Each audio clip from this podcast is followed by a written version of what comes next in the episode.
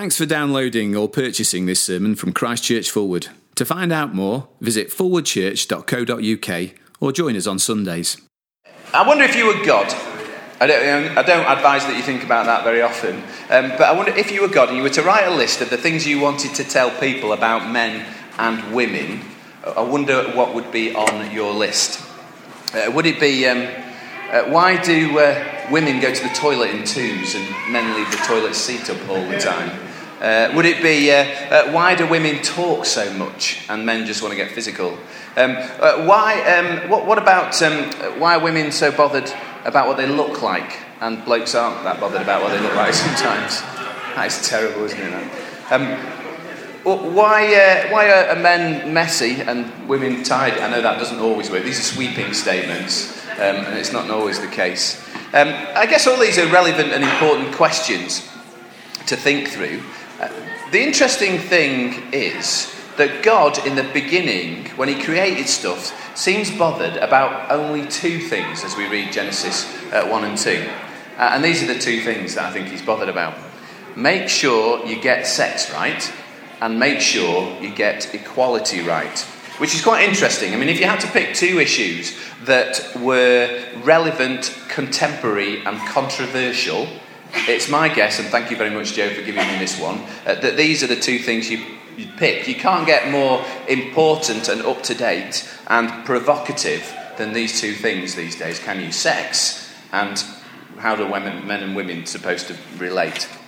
You just need to pick up a newspaper, turn on your TV, go to a party, and you'll soon uh, realise that this is the stuff that people are talking about, and everybody has very different ideas. Here's some of the stuff that our world says. Um, firstly, about equality. Um, uh, Germaine Greer is a very famous feminist, those who don't know. Um, she wrote the book The Whole Woman uh, and said, as a quote in this, to be male is to be a kind of idiot.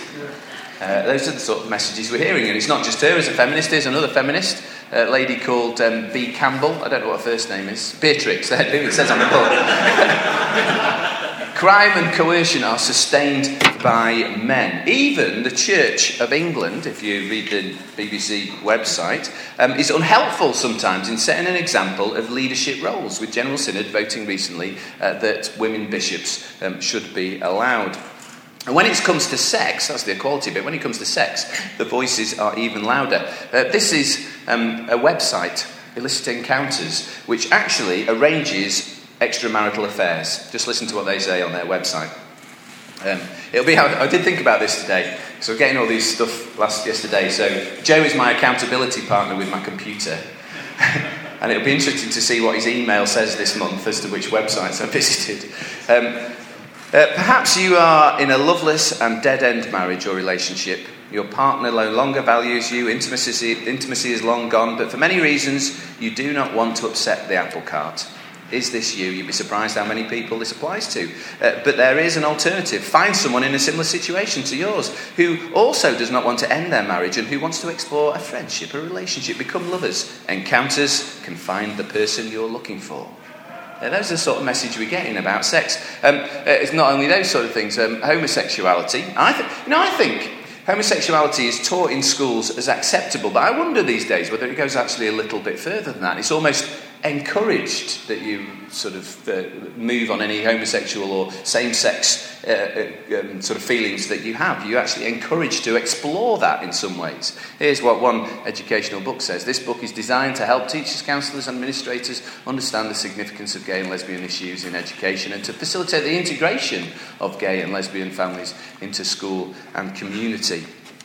Uh, so that's another voice that we're hearing.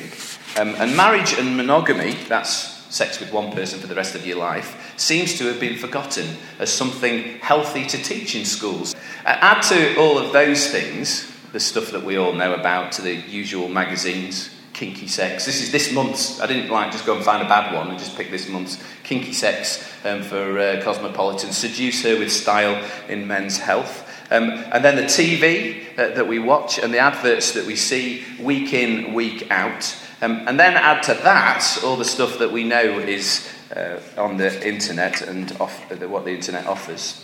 And it adds up to just talk and voices all the time that are coming, us, coming at us, which means we have all sorts of things that we can base our sexuality and the way we relate to the opposite sex on. There's all these different ideas that are coming at you all the time, and I think it's important that we recognise that. There are voices from all over the shop telling us what to believe and how to act on these two issues of equality and sex. And this morning I could spend time picking apart all those different opinions, show you how the foundations of those philosophies and worldviews are things that don't hold water. I don't think it's very difficult to do that. Because I think often the reasons that people are saying these things are not very good reasons at all. Um, but we don't have time to do that. Maybe as you chat later on or you'd like to ask questions, um, you, you could uh, th- throw some of those things in. Instead, what I'm going to do is I'm going to look at Genesis 1 to 3. That's what we've been doing over these last few weeks. And we're going to see uh, the Christian foundation to sex and relationships in the first three chapters of Genesis. Um, I'll tell you why. Uh, because ever since I've been a Christian, I've grown to believe, and I really have grown to believe this, that truth um, is attractive to those people who are being saved. Truth is attractive to those people who are being saved, particularly God's truth, which in the end is the only truth. Um, uh, it's not always easy, but it is attractive. It, it, in long term, it, it feels right. This sounds like a right thing.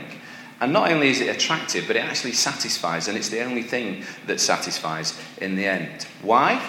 Well, because what the Bible teaches isn't just about knowledge and theology. It's much more than that. It's about a relationship with someone who loves you more than anybody else. And you have to keep remembering this about God, don't it? It's very easy just to sort of become academic about it. Someone who knows you inside out and back to front. Someone who this is really interesting, and often we forget this, who wants the best for you. He really does want the best for you. So as you look at Genesis 1 to 3 and what it says about sex and relationships, you're not just getting a lecture from your youth leader. This isn't getting a lecture from your youth leader. Uh, it's not just doing a comprehension on a piece of writing that was written a long, long time ago. There is something spiritual going on, something personal going on as we consider these things today, and it's going on between you and your Creator fantastic. That's what, that's what it is when we come to study the Bible. So basically, if there is a God, uh, and if the Bible tells us truth, and if, and I guess this is probably the most important one, well, not the most important one, but the one that's likely to go wrong, you are honestly searching for the truth in these things that we're looking at this morning, genuinely wanting to work it out, then what we look at today will ring true. It really will ring true in a way that doesn't happen with all those other ways of thinking that we heard about earlier on. So that's just by way of introduction, really. Um, we'll come on to think about those things in a minute. Um, I'm going to pray that we'll think about them well. Then we're going to sing. And I think, Joe, if you've got some notices, now would be a great time to do it. Let me just pray. Heavenly Father, uh, thank you that you don't leave us in the dark about anything, that you're willing to talk about stuff that uh, maybe we sometimes think that you aren't um, wanting to talk about, or maybe we just ignore it. I pray this morning that you'd help us to listen to what you're saying. Um, help us to put it alongside what other folk are saying and see whether there is truth in it.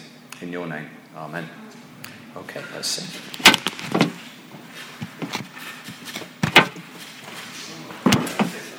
Okay. Uh, now, this, this is a huge subject, as I'm sure you've realised already, and there is a lot to cover, and it's going to be impossible to cover everything. But I think in God's Word, there is a big idea that we need to pick up in all of this. And uh, I think I put it on here. Uh, this, this is where we're going to end up. If you get sex inequality wrong, we start to mess with actually who God is. If you get it wrong, we start to mess with who God is. So keep that in mind as we go through this morning. Now, I want to have a look at each of these two subjects separately. So we're going to look at equality and then sex, um, because I thought it would be more fun to leave sex till the end. Um, uh, here's uh, what one website said about the differences, what were the differences between men and women. Uh, when it came to, well, you can see the ones that are suggested on there. But when it comes to sleep, men wake up looking as good as they did when they went to bed, or as bad as they did when they went to bed. Women somehow deteriorate during the night. Um, when it comes to children, a, a, woman knows all about her children. She knows about their best friends, etc. Um, uh, the man is vaguely aware of some short people living in the house. Um, when it comes to marriage, a woman marries a man expecting he will change, but he doesn't. And when it comes to marriage, a man marries a woman expecting she won't change, and she does. Um, when it comes to the future, um, a woman marries, uh, a, a, woman worries about the future until she gets a husband, um, and a man never worries about the future until he gets a wife. Um, now, sadly, from some of those ideas, you can tell that women and men often don't get relationships right. There is no way we'll be able to cover every bit of ground on this uh, when it comes to equality and relationships between men and women. Um, so, what I'm going to do is tell you straight um, what I think about this um, equality, equality thing, but just two provisos, first of all. Uh, the first one is this I'm married. Um, I've been married for 21 and a half years to the beautiful Claire. And uh, during all that 21 and a half years, I have been a Bible believing Christian.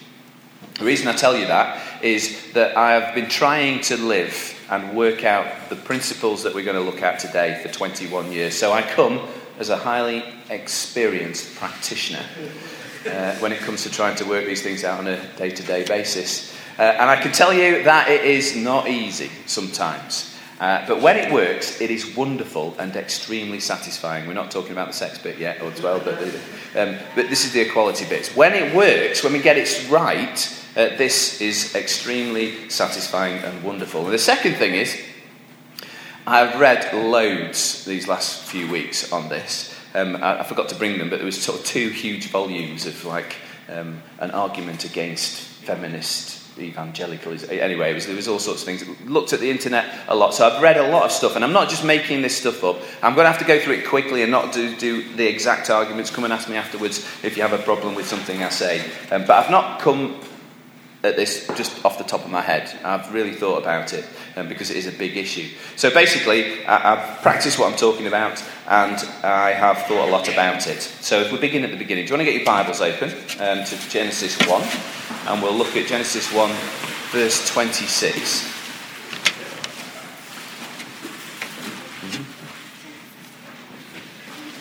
Genesis 1, 26. And Sean is going to read nice and loud 26 and 27 for us. And God said, Let us make man in our image, in our likeness, and let them rule over the fish of the sea and the birds of the air, over the livestock, over all the earth, and over all the creatures that move along the ground. So God created man in his own image. In the image of God, he created him. Male and female, he created them.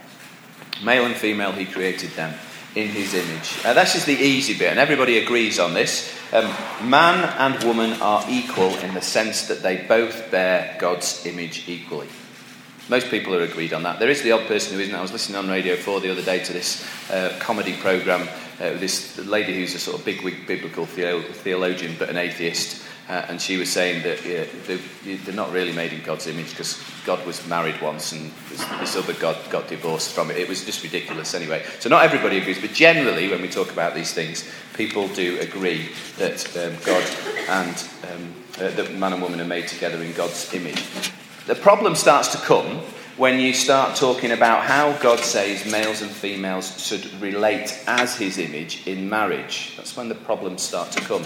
Now, we don't have time to talk today about what this means for the church or what this means for society in general. Uh, we're just thinking about marriage today because I've had to sort of hone it down. Maybe you could talk about that in your groups later on or ask questions or have a think about that. But this is what it is about in marriage.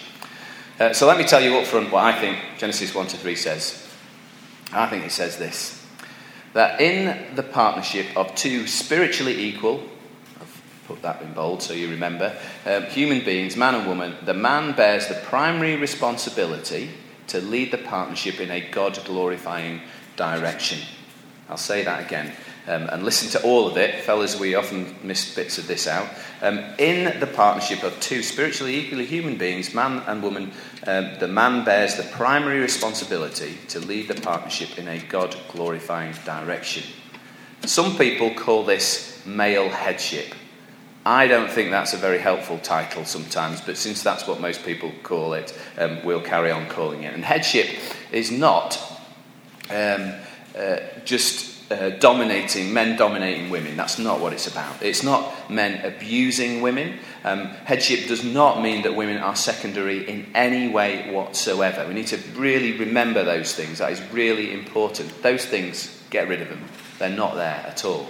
It's none of these. It is the man bearing the primary responsibility to lead the partnership in a God glorifying direction. And often blokes like to forget that and women like to ignore it. Um, but it is really important um, There are lots of places in the Bible where you can argue this from, but Genesis 1 to 3 I think is a great place to start because that's what it was meant to be like right from the beginning. And simply what I'm going to do is give you six reasons why I think Genesis 1 to 3 teaches this principle. The first one is, we'll whiz through them, is the order. So have a look down in your Bible, keep your Bibles open. Uh, Genesis 2, verse 7. God makes the man. Genesis 2, verse 22. God makes the woman. Adam is made first because he's the head. That's the first one, the order of things. The second one is the representative. Adam ends up being the representative for the whole human race. Um, even though Eve sins first in the Garden of Eden, in Genesis 3, verse 6, the New Testament holds Adam responsible for sin. He represents all humans from that point on. Um, 1 Corinthians 15, verse 21. Don't look it up, I'll just read this little bit. For as in Adam all die, it doesn't say for as in Eve all die, for as in Adam all die. So Adam is held responsible, he's the representative because he's the head. Um, there's the naming of women. I couldn't find a good slide for that, so I just sort of put some letters there. Um, uh, in Genesis uh, 2, God gets Adam to name all the animals, um, and he can't find one that's a, a, a, sort of good helper for him. Um, uh, and when it gets to Genesis 2, verse 22 to 23, he says this Then the Lord made a woman from the rib he had taken from man, and he brought her to the man. The man said, Now this is bone of my bone, flesh of my flesh. She shall be called woman. It's the man who's saying that, for she was taken out of man. One of Adam's greatest moments, I think, this. Best moments. God brings Eve to Adam and he calls her woman. I think he may have gone, Whoa, man! and that's how it worked out. But, but seriously, no, that isn't what it is. Um, it's just as God names the day and the night uh, and the sea, because he's the head of them, so Adam names Eve because he is the head.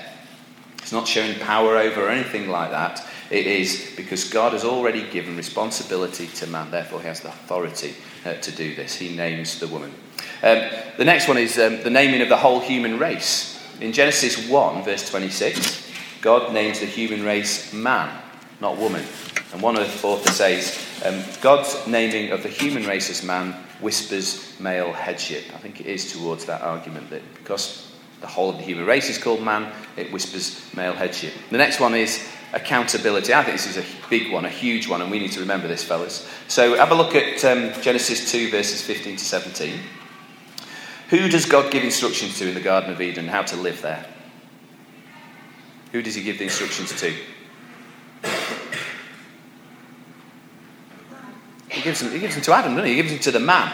Um, and then when uh, they've sinned in the Garden of Eden, who does God come looking for in Genesis 3, verse 9? The man. He comes looking for Adam again. Uh, God holds the man responsible because he is the head.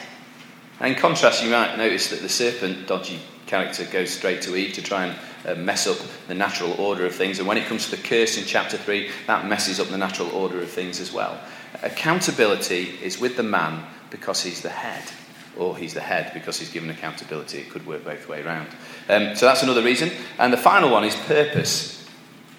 Um, Eve is created as Adam's helper, not Adam created as Eve's helper. It's very obvious there in chapter 2. Not a helper just sometimes, not a helper who is ordered around, but a helper who, chapter 2, verse 18, is suitable, ideally suitable for him. A helper who is equal to him, but different in a way that exactly complements who Adam is. Eve is the best and most indispensable helper ever. And as such, in God's eyes, this is an incredibly positive thing. You know, so often we view it as negative. It's not, it's really positive. So let's just stop there a minute and have a think about how this works out in practice because um, if you remember, I said this wasn't necessarily easy. Now, it's not easy because, number one, of all those other voices that we hear, we said earlier on, we saw lots of people tell us all sorts of things about how women should relate to men, and they're not always necessarily helpful. Number two, it's because we're sinful. You know, we want to do it our own way. Uh, and number three, it's because we're stubborn um, and we insist on doing it our own way. So keep those things in mind. And I've got some questions. Now, girls, I want you to think really carefully about this and what it means for you. But I want you to think about or try and think about it, sensibly. It's very hard to come to these things, isn't it, without sort of feelings and emotions coming in, particularly if you're girls. Um, if God is good, which He really is, He really is good. We need to remember that. Bottom, bottom foundational thing God is good. And He wants what is best for us, which He does. Then working out what it means to be a helper will mean that you'll glorify Him better in your Christian walk. So we need to work out what this actually means. Now, boys, if, if I hear one quip at all about um, abusing headship and let's tell the girls what to do and all that sort of thing, I will personally, or get Ben, because he's the biggest here, take you outside um, and beat you up. Um, here's something William Shakespeare said. You might have to work it out. It takes a while to work out William Shakespeare. But I think this applies to both of us. It's really helpful, I think. A woman impudent and mannish grown is not more loath than an effeminate man in a time of action. Have a think about it. Uh, so, um, impudent and mannish women uh, are, uh, are pretty bad. But even worse is an effeminate man, a man who doesn't take responsibility. Um, the world is full, and I t- totally am sure of this, of pathetic men. Uh, uh, they're becoming more and more pathetic for all sorts of reasons. Men who fall, who fail miserably when it comes to taking spiritual responsibility. It's really important. Spiritual responsibility in marriages and in families. So let's get past the jokes and really work out what it means to glorify God if we get married. Uh, here's the questions then. Uh, I've put a sort of girls' question and a boys' question, but do feel free to sort of, because it might be helpful to think from a boy's perspective about their question or think from a girl's perspective about their question. We're going to give a fair bit of time for discussion today, um, so uh, see what you think.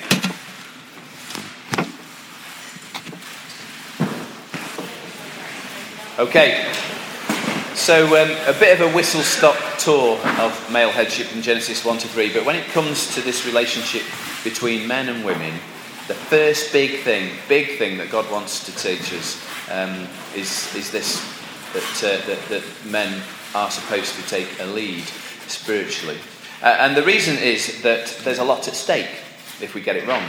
You, you might think that you can take or leave this whole thing um, and just sort of get on and carry on as you are doing or you want to do if you're a husband or a wife. Um, but as we've said earlier on, messing with this relationship or thinking that it doesn't matter is very dangerous indeed, and we'll see a little bit later. First of all, though, sex.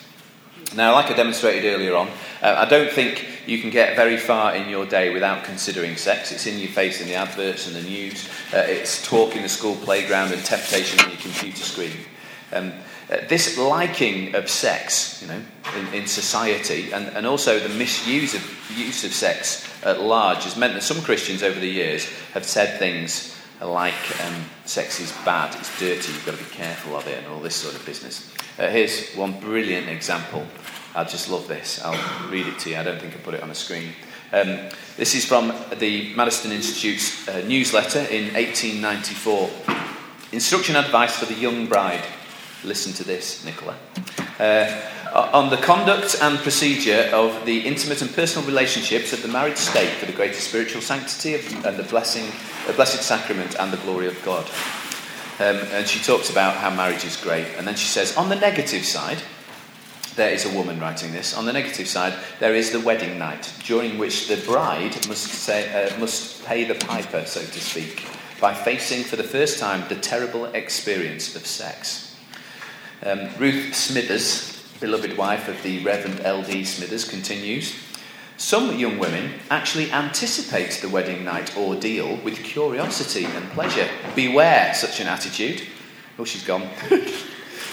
uh, uh, a selfish and sensual husband can easily take advantage of such a bride. One cardinal rule of marriage um, should never be forgotten give little, give seldom, and above all, give grudgingly. Otherwise, what could have been a proper marriage could become an orgy of sexual lust. Is that what God thinks about sex? Well, let's have a look at Genesis 1. Do you want to turn up Genesis 1 and uh, verse 26 again?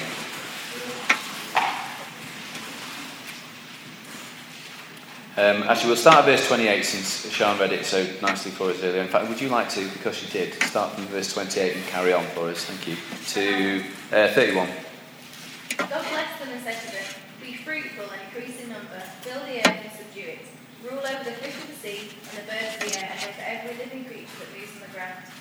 Then God said, I give you every seed bearing plant on the face of the whole earth, and every tree that has fruit with seed in it. This will be yours for food. And to all the beasts of the earth, and all the birds of the air, and all the creatures that move on the ground, everything that has the breath of life in it, I give every green plant for food. And it was so. God saw all that he had made, and it was very good. And there was evening, and there was morning. Thank you. So, what's the first thing that men and women are told to do by God in verse 28?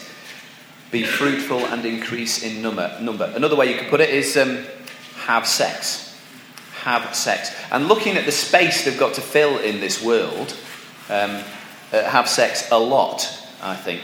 I decided I'm going to get this slide off pretty quick, so we'll move on. Because you don't want people looking in the door going, this is what I'm telling the youth to do. Um, wouldn't, wouldn't be good. now, in my mind, if God tells men and women uh, before it all goes pear shaped in chapter 3 to have sex a lot, then you've got to feel that He approves of it generally. Um, the other thing that backs up this fact that God commends sex is very clear. It's in verse 31. Uh, I've got it on the screen here. Um, God saw all that he had made, and it was very good. There was evening and morning, the sixth day. Uh, God's now complete creation is very good, and that includes sex. Brilliant! Fantastic! I wonder if God's invention of sex on the sixth day adds to that little bit extra very. Um, it's good, it's very good now um, that we get this finished product. Uh, we shall see that there are some amazing and mysterious things about sex that are very special, uh, which could well mean that God has added the very there, partly because sex has arrived on that last day. Uh, of course, the rest of the Bible backs up this view that God thinks sex is great or ace. Um, uh, couples are supposed to do it it says in the New Testament. I could find you verses on that, quite a lot of verses. And Solomon writes a whole and pretty erotic book in the Old Testament, Song of Songs, about sex. Just two other quick things to say about this. Um, the first one is um, uh, this is something that we can sometimes get wrong, I think. Um, that God made sex just so that humans could have children. Now, although definitely sex is there to produce the next generation, it's not just to have children. Animals are told to have children uh, earlier on in Genesis, but they are not made in God's image. There is something about the intimacy of human sex that is special other than just having children. Chapter 1 talks about sex for baby making, but when you get to chapter 2, uh, Genesis 2 talks about sex, but it doesn't mention children. It talks about sex as being a really good thing, uh, but it doesn't talk about children there. So it's not just for having children, although that's important. Um, and the other thing is, um, it's not a leisure activity. That wasn't, I, I, couldn't think of anything else to picture leisure activity. It's not something you should try um, when it comes to sex. Well, that would be interesting. The prevailing attitude, I think, of sex today is that it seems like, it, you know, if it feels good, do it. You know, it's your way. It's just like another sport or hobby or something like that. Um, it's only healthy to have sex. You all ought to be having sex. Everyone should be doing it and doing it often. Well, as we move through God's introduction and foundation to life in these chapters of Genesis, we find that leisure is an absolutely terrible way of thinking about sex. God is quite clear about where this good sex thing should go on. And I think you all know the answer to this, but just so that we're sure, let's have a look at um, Genesis chapter 2 and verses uh, 20 to 25. Joe, are you up for reading? 20 to 25. Thanks. So the man gave names to all the livestock and the birds of the air and all the beasts of the field. But for Adam, no suitable helper was found. So the Lord God caused the man to fall into a deep sleep. And while he was sleeping, he took one of the man's ribs and closed up the place with flesh. Then the Lord God made a woman from the rib he had taken out of the man, and he brought her to the man. The man said, This is now bone of my bones and flesh of my flesh. She shall be called woman, for she was taken out of man. For this reason, a man will leave his father and mother and be united to his wife, and they will become one flesh. The man and his wife were both naked, and they felt no shame. Great. So God performs the first surgical operation. You can sort of imagine the scene as the last of the animals sort of plods away with its new name. The man turns away, sort of looks a bit perplexed bit of sorrow in his eyes, maybe a tear. And God says, Son, just have a lie down, close your eyes, go to sleep. Man falls asleep.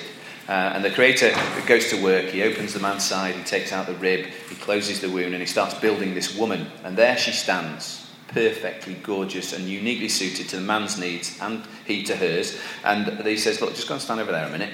I'll, I'll come to you in a moment. Uh, and off she goes. And then the man touches the man. He says, Wake up. Um, I've, I've had one last creature for you to name. I, would like to know what you think of this one.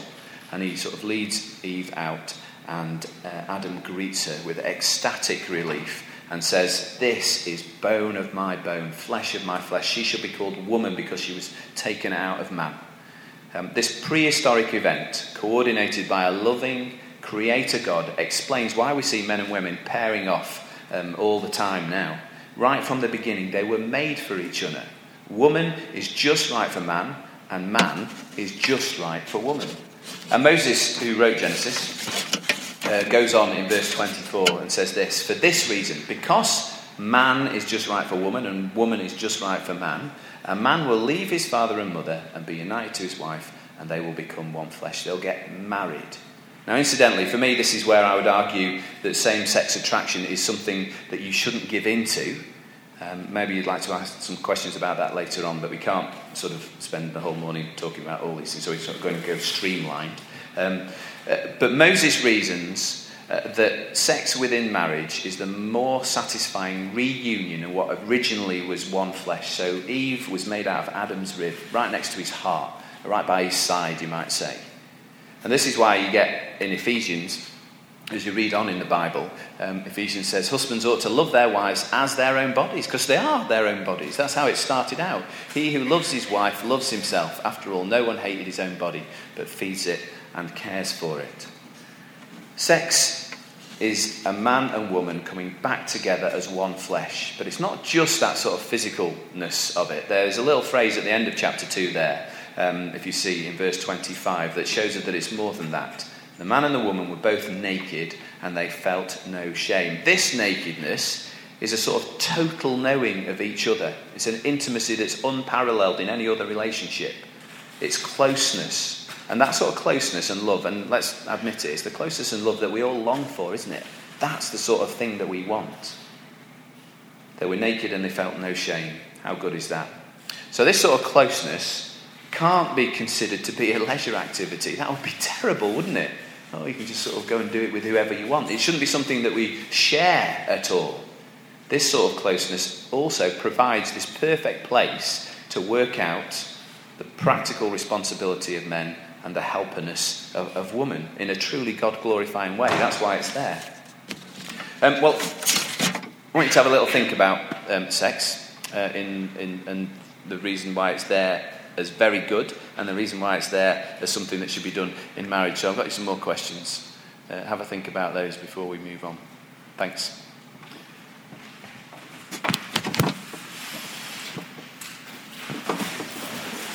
Uh, so, uh, two big things about men and women that God wants us to know in Genesis 1, 1 to 3.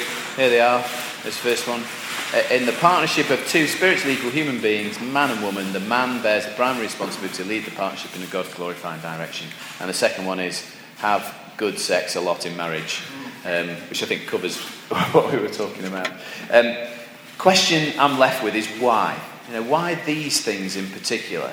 What is it about sex and headship that are so important that these are the two things that God wants to tell us in this blueprint for life? Well, let me tell you what I think. Um, Remember from chapter 1, God made men and women in his image.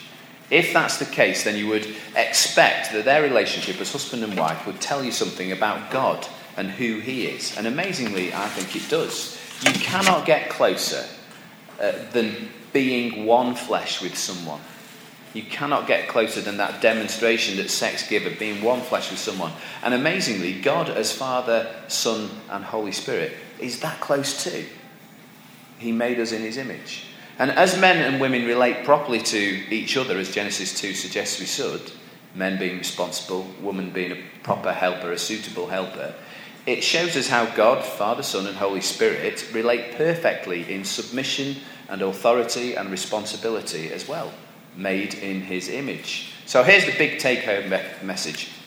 I said it at the beginning um, if we get sex and relationships wrong, we start to mess with who God is. So each time men lord it over women, um, or wimp out of being brave spiritually, each time we sleep with someone or lead them on physically outside marriage, Each time women stop encouraging men to take the lead, we, who are made in God's image, spoil what others might see of God in our relationships. We spoil what others might see of God in our relationships. And it's frightening to think how blase we can be about sex and how we relate to each other. We should stop it and start being far more serious about it. Let's not be blase about these. These are important things. They are foundational things that God set up in Genesis 1 and 2. And I've got one question for you to think about. We were going to say come up with uh, some more questions and have a little panel, but I don't think we're going to have time for that. Um, but just have a think about this before we conclude and sing our last hymn.